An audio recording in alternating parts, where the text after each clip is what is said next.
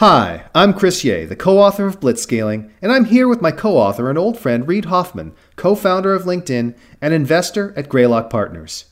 Here in the summer of 2020, we're dealing with an increasingly politicized pandemic, the US presidential election cycle, and a major social movement all at the same time. Not only do these events challenge us as individuals, they are especially challenging for business leaders. Back in the 1990s, basketball star Michael Jordan refused to endorse a Democratic candidate for governor of his home state of North Carolina, saying, Republicans buy shoes too. In contrast, this year, Jordan and his Jordan brand released the following Black Lives Matter. This isn't a controversial statement. Until the ingrained racism that allows our country's institutions to fail is completely eradicated, we will all remain committed to protecting and improving the lives of black people. As Bob Dylan once sang, the times they are a changing. Now, Reid, taking all this as backdrop, let's get personal and make it real for our listeners. When was the first time that you decided to make a political statement? Where were you in your career, and what factors did you weigh to decide it was worth speaking up? Well, there's actually two parts to this. My father and mother were demonstrating against the Vietnam War at Berkeley when I was young, so the family has been politically active for as long as I remember. And so I've always had a a belief, a value, an instinct that we are citizens first. We owe it. The rights of citizenship are not just oh, well, look, we benefit from the system, but we also have the responsibilities. It's not just entitlement, it's obligations and duties. And so being politically active, giving money, having a point of view, being informed, voting, you know, that's from my very earliest days as a child. And so I would have opinions, you know, back even when I was a kid on, you know, Reagan and the Star Wars defense and, you know, on all these things and be informed about them and, um, and understand the nuances of the arguments.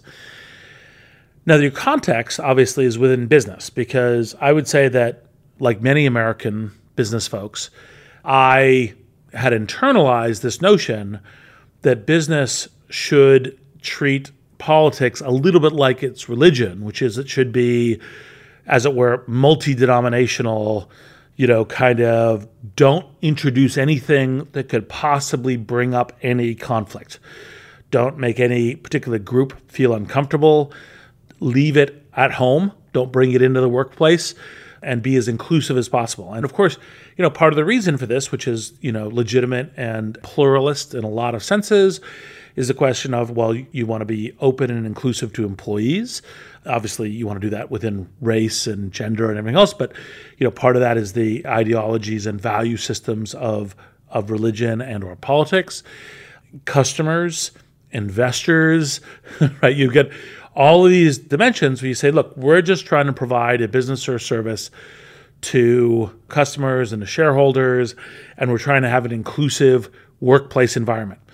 So be very careful about what you say there. And so, literally until very recently, I was very careful about what I would say within the business environment. Now, that being said, I always think that we're citizens before we're business people or before we're consumers or before we're shareholders. And our responsibilities of being citizens always supersedes the responsibilities within a business environment. And so, like for example, I would you know back as far as I can remember, even you know kind of my first post university job at Apple. You know, we would be out to lunch, and I would say things about what I thought about the dangers of certain warlike behaviors, or you know why I thought certain kinds of policies, why I thought it was uh, reasonable to have progressive taxes because those people who are fortunate enough to be wealthier in the society have a disproportionate responsibility to supporting infrastructure, and that actually, in fact, redistributive justice is an important component of a healthy society, not taken to its Harrison Bergeron extreme, but but like as a component. And so I was always active and not willing to shy away from a genuine discussion of values and so forth. But I still had this kind of separation between like as it were, the the ethical conduct of the workplace and the personal ethical conduct with regards to politics. And so I wouldn't actually do it at the office. I would do it at lunch, and the topic would come up because of the news or something else versus that. And I think for me, the first really important time because and I could note it because I started getting in a conflict with people at the office about this was 2016. And it was 2016 because part of what was happening, and you know, the, by the way, the personal backdrop is we were making LinkedIn work and grow as normal, and then we had this backdrop conversation about would we sell to Microsoft or not. So it was intense in time, and Trump, you know, kind of came through the Republican primary, never actually winning any of those primaries, only being a plural majority, but kind of the the last man standing. And I was looking at his candidacy and I was going, well, no, this isn't Democrat versus Republican. And actually, in fact, there's a bunch of stuff about this which is, you know, like actually horrific. And the criteria wasn't, you know, kind of like the classic issues. Do you believe in higher corporate taxes or lower? Believe in gun control? What do you think about abortion? What do you think about the funding for public education? Do you believe in unions? A stack of these questions, which are all very legitimate political questions, and uh, I have friends who are who argue intelligently on both sides of these.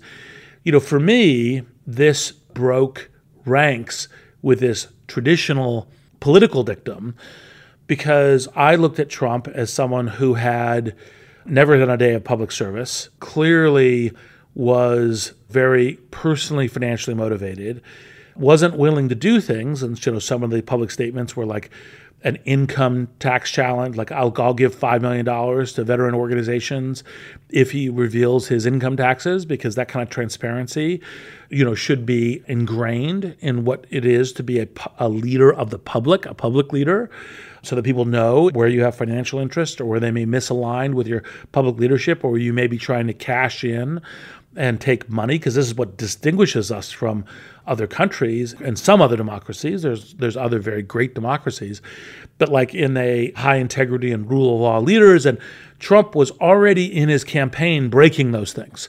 So I was willing to go out and say look this isn't a republican versus democrat thing which I have you know, I tend to align more on the Democratic side, but I have like great Republican friends, and there's points where the traditional Republican Party has points of, of belief in the importance of business uh, and business, the OS of society, and the, the growth of wealth and the creation of incentives to do that. Now, I think it needs to be racially just and other kinds of things, which put me solidly within the Democratic camp in those things. But you know those sorts of things and that that was always traditionally part of it and here i was like no that's not this and so this traditional dictum because you go you're a citizen first you believe in your society first you know i was drawing criticism from a number of my friends from a number of people in linkedin saying that it was making them uncomfortable that i was making a what they would call they make a partisan comment that i was speaking out on behalf of one political candidate and against another that I was doing so in unequivocal terms and I wasn't kind of trying to soften my statements for like, well, you know, these are great issues and I happen to believe this one. I was like, no, this is actually in fact kind of a moral test of our time and that, you know, part of the reason why you should vote against Trump isn't so much that you should vote for Hillary and be a Democrat and so forth, but actually in fact Trump's winning is a collapse of American values, a collapse of of democracy. And I'm willing to argue with someone. And I don't think I'm having a Democrat versus Republican argument. You know, not surprising, the vast majority of my Republican friends have become never Trumpers, you know, are doing things like the Lincoln Project today and things like where they go, look, we believe in republicanism, but we don't believe in corruption.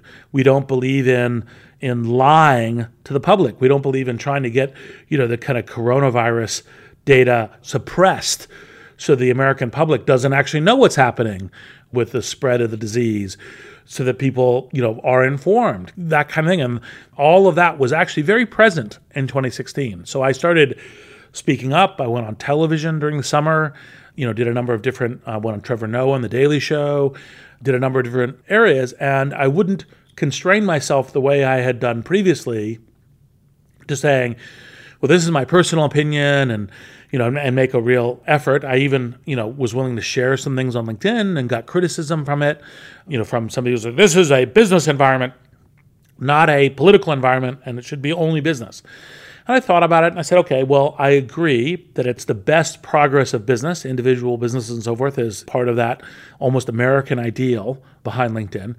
And so I will constrain my political speech on LinkedIn to the things that are better for business, right? Which included some anti Trump comments, because of course, Trump is such a disaster as a business person. You know, he's the guy who can make a casino go bankrupt, where literally it's just like you just take a percentage, a VIG off the top of money. it's like, how do you make a casino go bankrupt? It's just like, look, I'll, I will make the comments that are about business only like politics only as as to as it pertains to business and as the the elevation of business and that's how we use linkedin and those were the early days and it was uncomfortable i think people would be surprised because they tend to think these silicon valley tech companies like linkedin are generally much more progressive and so they think well those are democratic institutions and and actually, in fact, I think the people are motivated by the better society. And part of it is historically to go, well, you shouldn't be political in the business context. And so they'd be surprised. Like, you know, people who I think went out and voted for Hillary were being critical of my willingness to to speak, to use my voice, to use my position, including, you know, people who were following me on LinkedIn and and to do that, to express it. And it was like, look, this is if I felt I was just arguing partisan politics, I would agree with the criticism, but I actually I think I'm arguing the fundamental of democracy and our ethical compass as citizens and as a society. And so I am speaking to that. And that's where I think it's different. Well, this is really interesting because I see some parallels between this and some of the things we wrote about in terms of being a responsible blitzscaler and blitzscaling. So you had taken the position before of you always had political beliefs, you were always active but you constrained that. You were active at lunchtime. You were active outside of the office. You were careful in, in what you said because you were following this traditional approach that said, well, we largely keep these things separate. But it feels like what happened is you made an evaluation of the situation in 2016. You said, this is a systemic risk. This is no longer something that is constrained to the normal bounds of politics, but this is a systemic risk that actually threatens the stability of our entire system. And because of that, that meant that it made sense to go beyond the normal bounds of what you would do because of the magnitude and nature of the threat. Does that sound like uh, roughly what happened for you? Yeah, definitely. This phrase, it's just business, has been borrowed from The Godfather, and I've actually commented on this before because the fact that it's just business and it should be separate is in a mafioso, sociopathic context because you should actually always be human first. You should actually always be moral and ethical first. You should always be compassionate first. And you should never let it's just business get in the way of those things. Now, part of it is you have a deeply American virtue, hopefully will survive its multi years of under assault of pluralism and diversity in terms of okay, let's confront hard truths, let's talk about it, let's try to fix, let's try to improve. And in that context, the previous status of saying, look, let's try to make room for many political points of view. Let's try to make room for many religions. Not so great, although improving in gender and, and race but you know, improving. You know, certainly better than the 50s, right?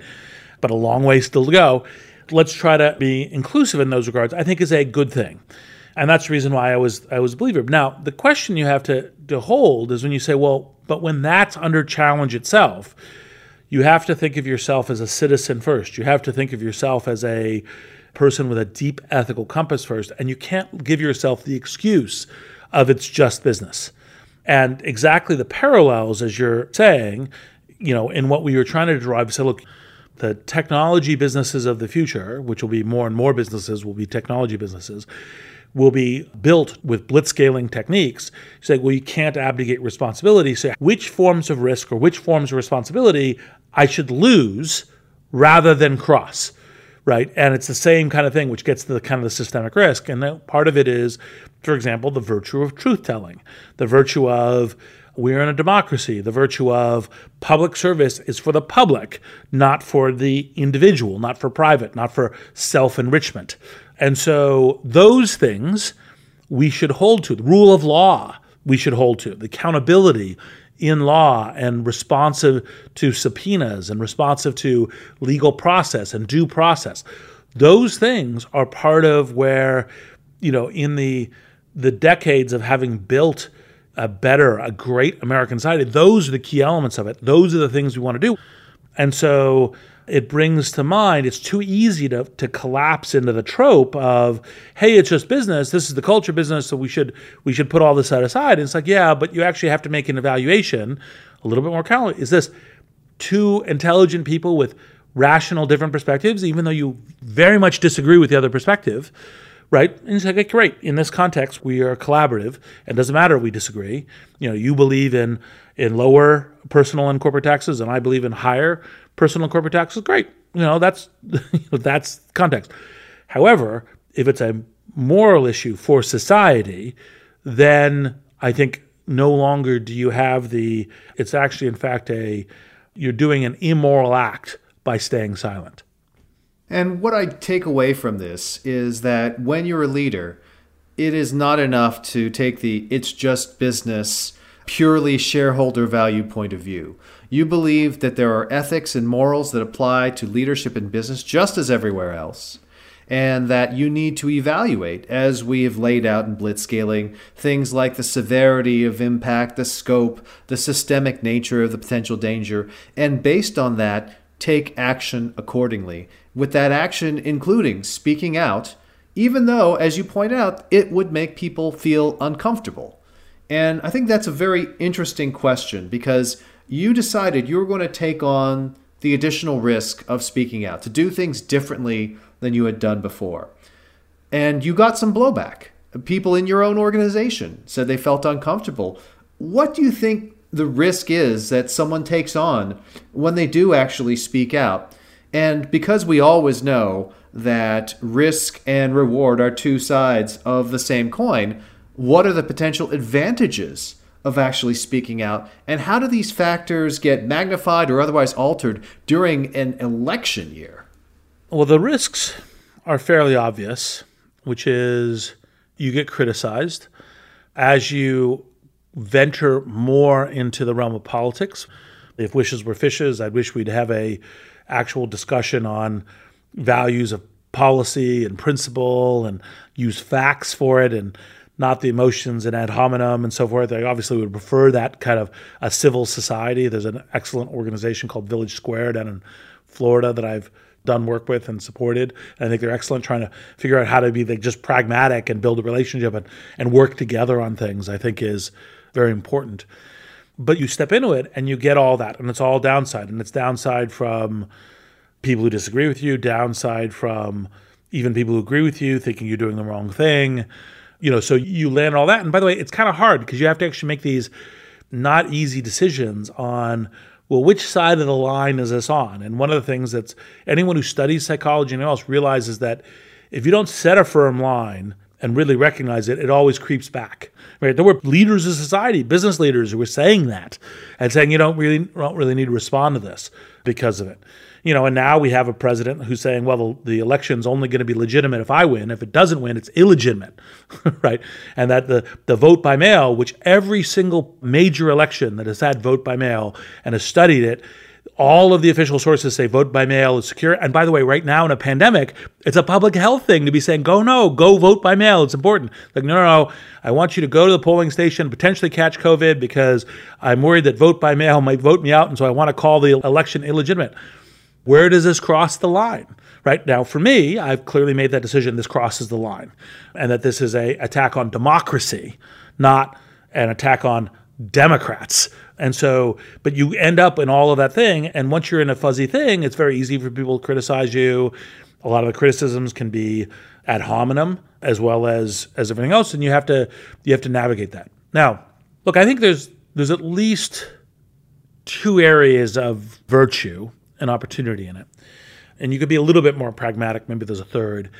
Look, the first one is I think that there's a number of us of which I'm only one, who really want to see our leadership populated with more people who have deep ethical compasses, who are who are taking ethics as a primary thing in what they're doing, and so should be like speaking ethically, leading ethically, being clear about their ethics. I think it's a good thing to have that be more of kind of a leadership canon. I think that there's a number of people who appreciate that.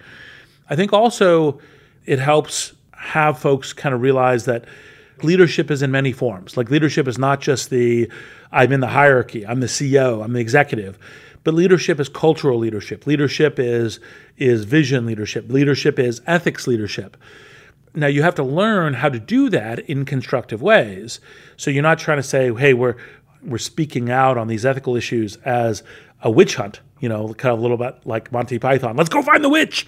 It's actually, in fact, you're trying to to bring people along with you. You you couldn't be more delighted to find people you're learning from in terms of these uh, these things, and I think that all helps. Now, and then pragmatically, you know, this kind of third thing which it can play into is, I think that can really help with, you know, who you attract for employees, you know, what kinds of like the values that you have in a mission can really help with what kind of product you establish, and so I think all of those things would really matter. What's interesting in what you're saying is it seems to me that it's all about alignment. Right? By being more explicit about what you believe in, what values you hold dear, when you believe that the system is under attack, you are making it easier for everyone around you to understand whether or not they're aligned with your beliefs. And there are some people whose beliefs are not aligned with yours, and you may lose some of their support.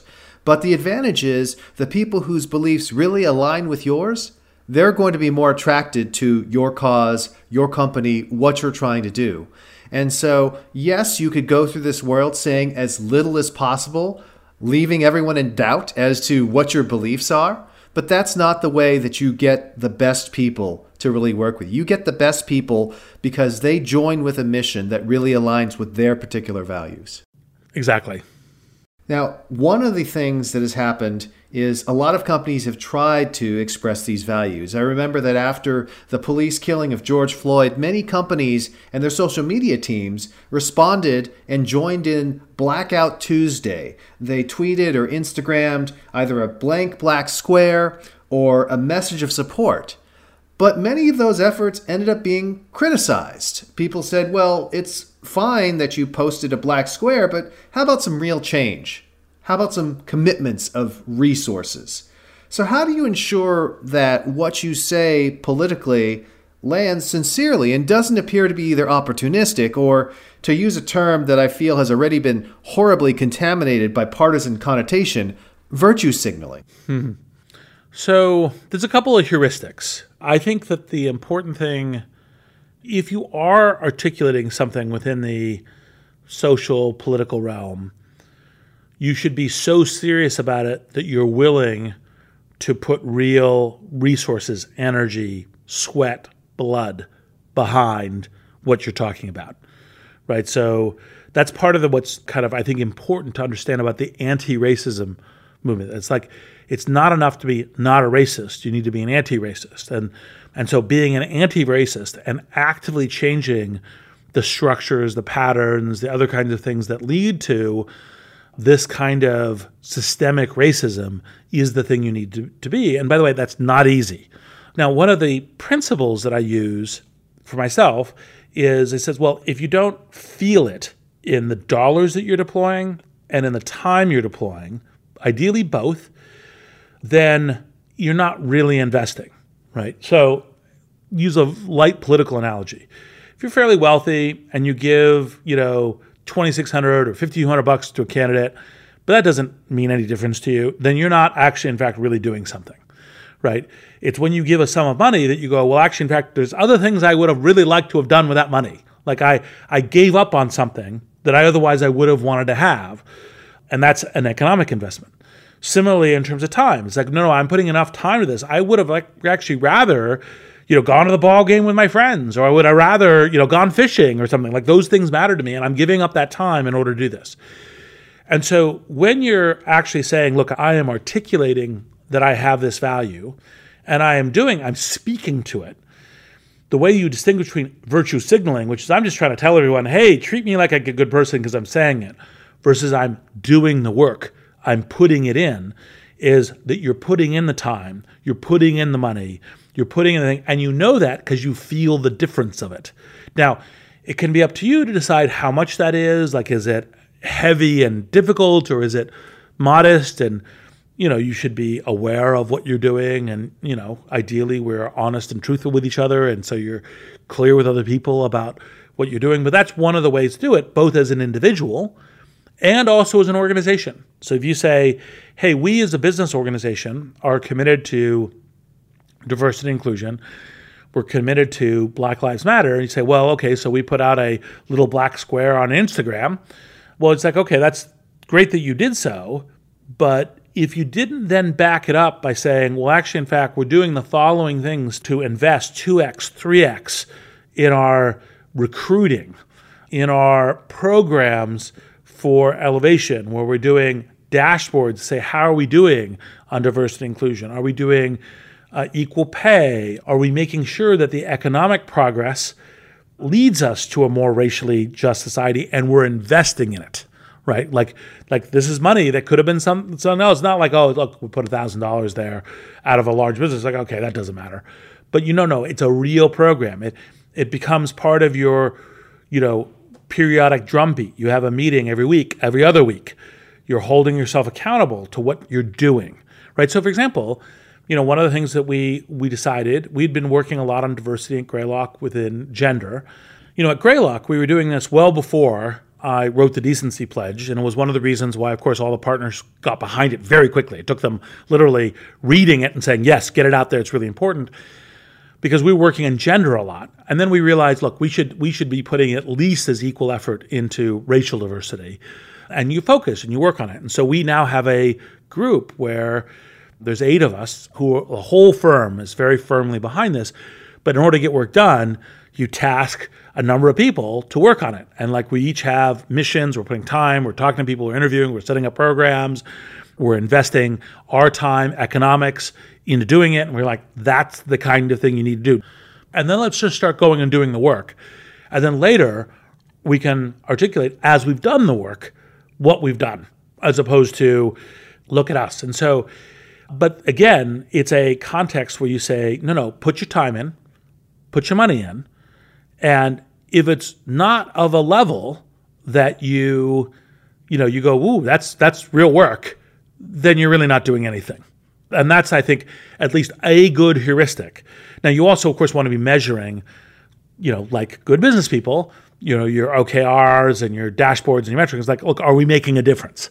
And are we getting a good return on capital for, oh, if we do program X, it makes you know, three units of difference. If we do program Y, it makes five units of difference. Okay, let's double down on program Y as much as we can.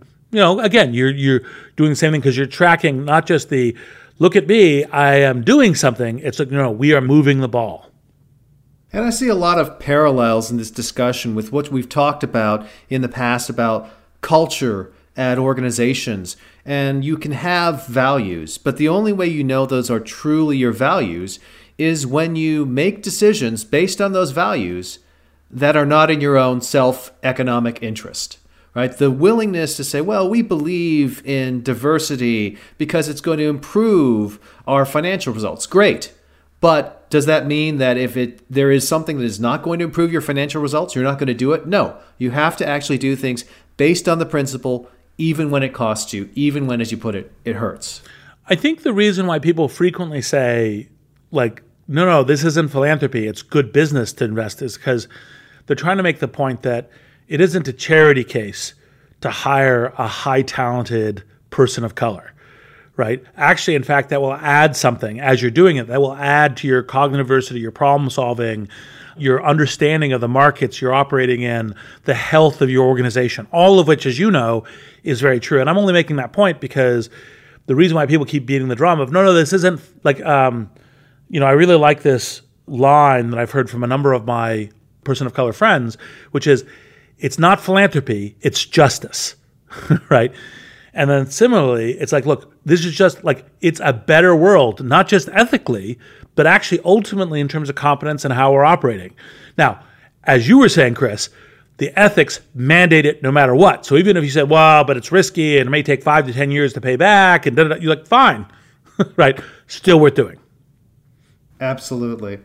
Now, one of the challenges that a business leader in this environment faces is that not everyone in the organization holds the same beliefs. You encountered that yourself when you began to speak out.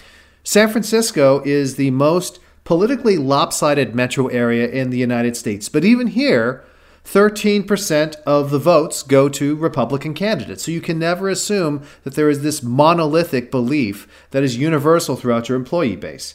So, what kind of a responsibility does a leader have to those employees who hold beliefs that she disagrees with?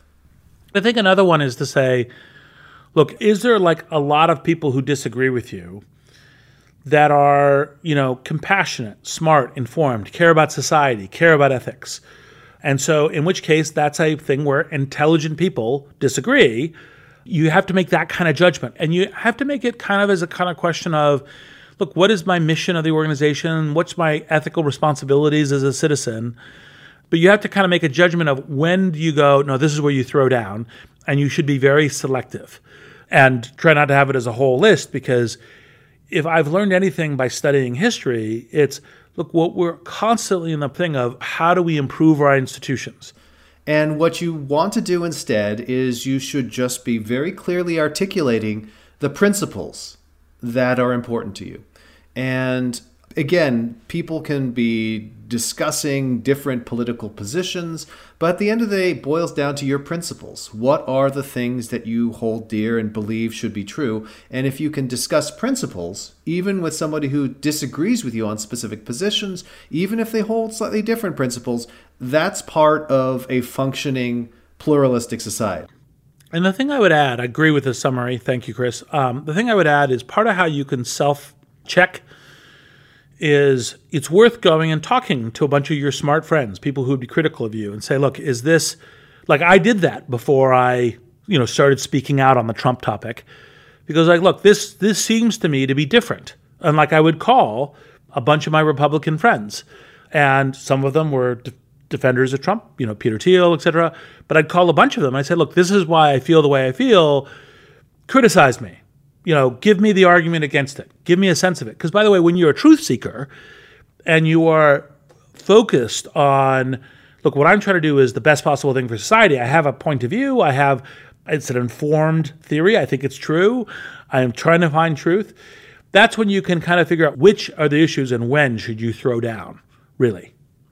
And what you're doing in that case is you're sharpening the terrible swift sword of truth with the hopes that it will be able to have an impact with the hopes that it'll be able to uh, allow people to see with the best possible arguments why you believe what you believe. Well, that too, but you're also self checking yourself. Look, a little bit of the when should you throw it out on a values question, right? Was the earlier thing. The heuristic is can you go have good conversations with people who disagree with you? Can you hear their point of view? Can you even articulate their point of view? Can you say it? right? And then you know it well enough to then be able to say, nope, but this is still an issue I need to throw down on, and this is the following reason is why. Increasingly, big technology companies and startups are experiencing a lot more employee activism. Employees are criticizing company policies, calling for an end to business relationships with customers or business partners that they consider problematic, and even organizing walkouts, although, of course, right now those walkouts are taking place virtually. So, as a business leader, how can and should you productively engage with this activism, especially if you still disagree with them? Well, I'm going to break your question into two parts. One is what the goods and the bads of the activism, and the second thing is business leader. So, goods and the bads of the activism is I do think it's important to have an ethical compass in a business, right? We just talked about it. It's like, you know, it's just business is the wrong borrowing from the Godfather line. And having a mission that you're driving to, and you're that in some sense, like part of what Jeff Weiner would say when he was recruiting people to work at LinkedIn is not come work for me, it's come work for the mission. Right? This is the impact we're trying to have in the world. This is what we're trying to do. And your mission, in a good there's ways, we, we'd rather lose or be smaller or not as successful and aligned with our mission versus be versus be bigger. Obviously, we hope our mission will make us big, but we're not like every available revenue dollar at all costs, at all behavioral costs. It's like, no, no, this is the way we play. So I think that's good. And I think it's good for employees to feel empowered and part of it and so on. And, and I think it's better to have organizations that allow employee discussion and employee vote, you know, employee participation in these things broadly. I think those are better organized companies than others. On the other hand, the challenge that's happening with a lot of employee activism is it's playing to current politics. And so as opposed to trying to, you know, say, hey, do we as a group cohere about this? Let's discuss this as a group. It's the we're trying to make a political statement outside the group to try to pressure the company to act in a certain way. And what I hear in your discussion of the role of the leader is an echo of your discussion in terms of the approach of the individual, which is to say, engage with people. Everyone should be willing to discuss the actual policies, the actual principles involved. You're engaging with people who are smart and people who are operating in good faith. And at the end of the day, you may still not agree. Yeah. And if that lack of agreement means that that person needs to work somewhere else or that you need to work somewhere else, that is why this is a free country. And actually, I will add once again, I, a great set of points. Obviously, agree with them. The thing I'd add is, again, the self measurement point. So, how do you realize that you're actually a truth seeker, that you're actually doing this in a principled way, that you're trying to be a good pluralist, is can you identify people who disagree with you pretty significantly, who you respect them, they respect you, and that you have discussions on this? And if you can, then that probably puts you in a good place.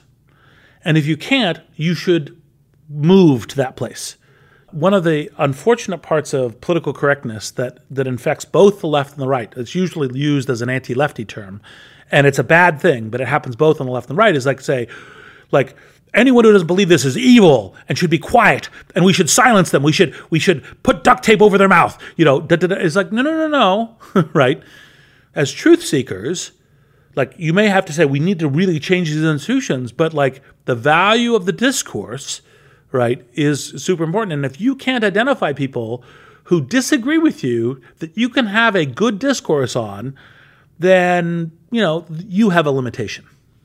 And that is such an important point because at the end of the day, the goal is to be able to reach out and test your ideas with the knowledge that in some cases you may want to change your mind.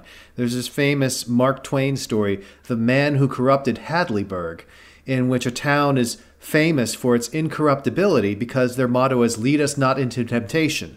And what happens in the story is a stranger decides he's going to test the town and he engineers it so that it ends up that the people of the town begin to lie in order to win this prize.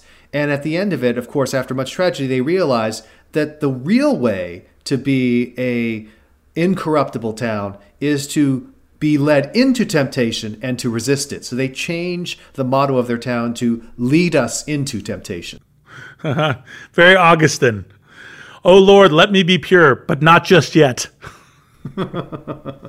so now we are faced with this situation as a business leader where you decide you're going to speak out and you've had these discussions with various friends and various people you respect. You believe that this is something that you cannot remain silent about.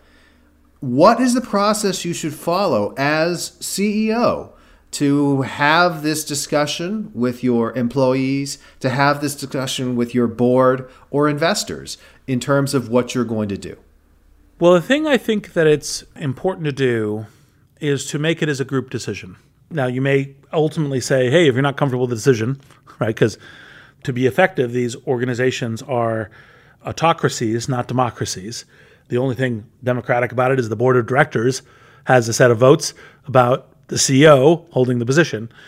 But as a good leader, right, sometimes called servant leadership, definitely, you know, values leadership, et cetera, it's good to say, look, here is something new that we should consider. I, I think this is really important. Let's talk about it. Talk about with board, talk about with the execs. If you're an exec, you could talk about with the CEO, talk about with the other execs and say, hey, I think we should add this to our moral compass, and this is why, right? And then I think you need to work that through. And this kind of ad should not be something that's like temporal, it should be permanent, right? And then to do it transparently, to do it clearly. Because you know, one of the things that's very important is I think basically all high functioning companies are clear about their missions, clear about their values, clear about their communications, and so it can sort out. And so to to make that process happen. And one of the things I learned from talking to Dara at Uber on the Masters of Scale interview, he clearly went into Uber and he needed to make some changes because the thing that led to Dara being there was breakages within the Uber culture and the Uber employees and its social responsibilities, how it was engaging. And so I had naively thought that Dara would come in and say, "There's a new sheriff in town because it's got a new leader, and here are the new principles. You know, those people get on board, other people get off board." Dara was much clever and much better than that. And this is something. This is one of the things I like about doing master scales. I learned from him because I said, "Okay, what'd you do?" And he said, "Look." What we did is we we ran a like okay what are our set of uber principles? And then we ran a process by which everyone kind of voted on which ones were most important. And we didn't promise them that we would do the top ones but we would promise them transparency about it. And then when we articulated our positions we would articulate our position via that vote. So if we said look you guys all voted this up but we put it here and this is why right? That i thought was great renovation leadership that was great. Like, okay, here's how we are taking what was great about you. We're not saying, oh, you were all bad before, but what was great about you before, and now we're now reforging it to, and now this is who we are. Because like, let's go to our insider knowledge, outside critics, and say, look, I'm I'm working on this because that's a change. That's, we're renovating the culture. We're renovating our institution, our values, what we do. And I thought that was a very clever way of doing it. But I think you should look at a change along the lines of the values of political spectrum that is so big that it's a thing to do cautiously, carefully, participatorily, and then like drive the change management in a healthy, open, and inclusive way. So once you've driven this change throughout the organization, how does that play out with the individual employees themselves, not just the CEO or founder or leaders, but the individual employees? What sort of policies should there be around their ability to speak out, or should they simply have an absolute right to free speech in this case? Look, I think broadly the right to free speech is so we discover truth. I think that's true politically too as well. The the rights to free speech are mostly political free speech. For example, we don't allow like lies and advertising and so forth. Actually, in fact, it isn't that complete freedom of speech. Like the society freedom of speech is much wider than the company freedom of speech. So I think it's perfectly okay for a, a company to say, look, you're politically, you can go and say something like, you know, on average, X's are smarter than Y's, right? Like blacks are smarter than whites, or women are smarter than men. You can say that if you like. right? But if you say that in our company, you're out, right? Because that kind of language creates division. It's frequently used in tools of oppression uh, against minority groups. I obviously did the inversion in the in the statements that I was making comes with historical context is like when you know like when the looting starts the shooting starts. Like no that actually historical context is really important because it's kind of like the i'm threatening violence to you within a oppression and a, and a circumstance. Language comes with a historical context it is not independent of that. So you say well we don't have those kinds of things in our company. So you can make those things very legitimately you know this is in this is out. You should be clear about it. You should you should try to not surprise people with it you should generally speaking allow modest foot faults. Like if, you know, someone does something that's kind of like, oh, that was kind of insensitive, maybe a little bit of counseling, something else, and say why it's important, and that, and then great. If you can, if you can commit and participate, that's great. And so, I think all of those things are important. But I think that the stricture of speech within a company is much lower. Now, one question you get to is, well, when should you speak? You, should carry the banner out from the company out. And I think the answer is if you think the company is doing something immoral, and specifically doing something immoral where it's hiding what it's doing from the world, Whistleblowers are part of what makes rule of law, part of what has made us proud of the history of America. Like protecting whistleblowers is super important. Well, this really feels like it echoes one of the famous sayings of the late great Congressman John Lewis, who described the importance of making good trouble. Yes. And clearly, in situations where employees uncover something going on at their company, it is their moral duty to make that kind of good trouble. Yes. But remember, it's this important thing about like, is it hidden and immoral? Like, for example, you're working at a cigarette company and you go, oh, cigarettes are really bad for your health. Well, now cigarette companies, previously, you had a you had a whistleblower duty, uh, and there's great movies about this, right? Because like that was hard because the company was trying to squash it, and they were trying to hide it. It's a perfect example of whistleblowing. But now, if you're working at a cigarette company, and you say, "Oh, wait a minute, this is bad for your health. These are bad company." You're like, "Well, okay."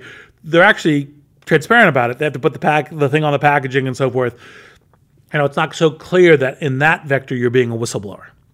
Now, we've had a long discussion today, so it's probably time to bring it to a close. But before we leave, I want to ask just a little bit more clarification. We spent a lot of this time talking primarily about speech and freedom of speech and the speech that you make as a leader or CEO. What about things like making donations to a political campaign via an individual or via the organization? Uh, what about different kinds of activity beyond speech? How should we think about those?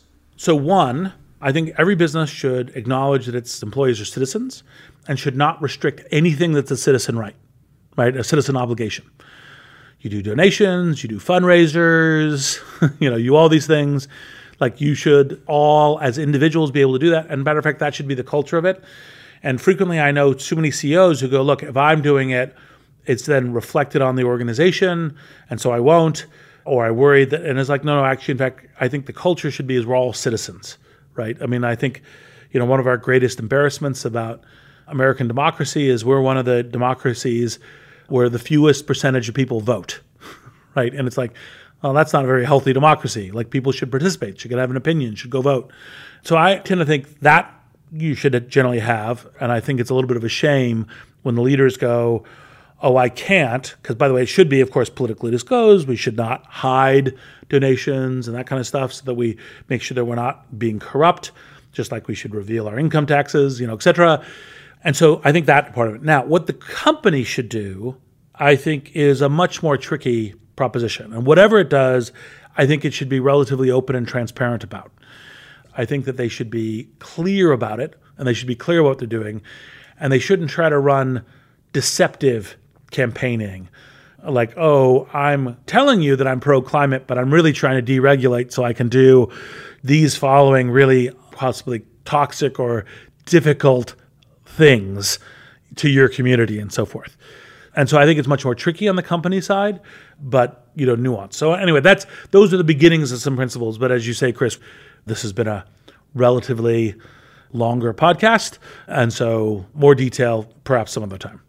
And as we've heard, you have a framework that you've laid out today that allows people to figure out when they're dealing with the kind of situation or threat that justifies going beyond the normal boundaries of speech, whether it's the severity of impact, the broad scope of that impact, or the potential damage to the system. We've talked about the importance of alignment, being able to align your words, your deeds with the principles that you hold dear, and the importance of creating that alignment within the organization between the CEO and founders, the board of directors, the various employees. And ultimately, there's this wonderful theme I think you brought out about the importance of discourse, the willingness to check yourself, to not be so self righteous that you believe you are 100% correct, but to always be open to discussing with other intelligent people who are willing to engage in good faith.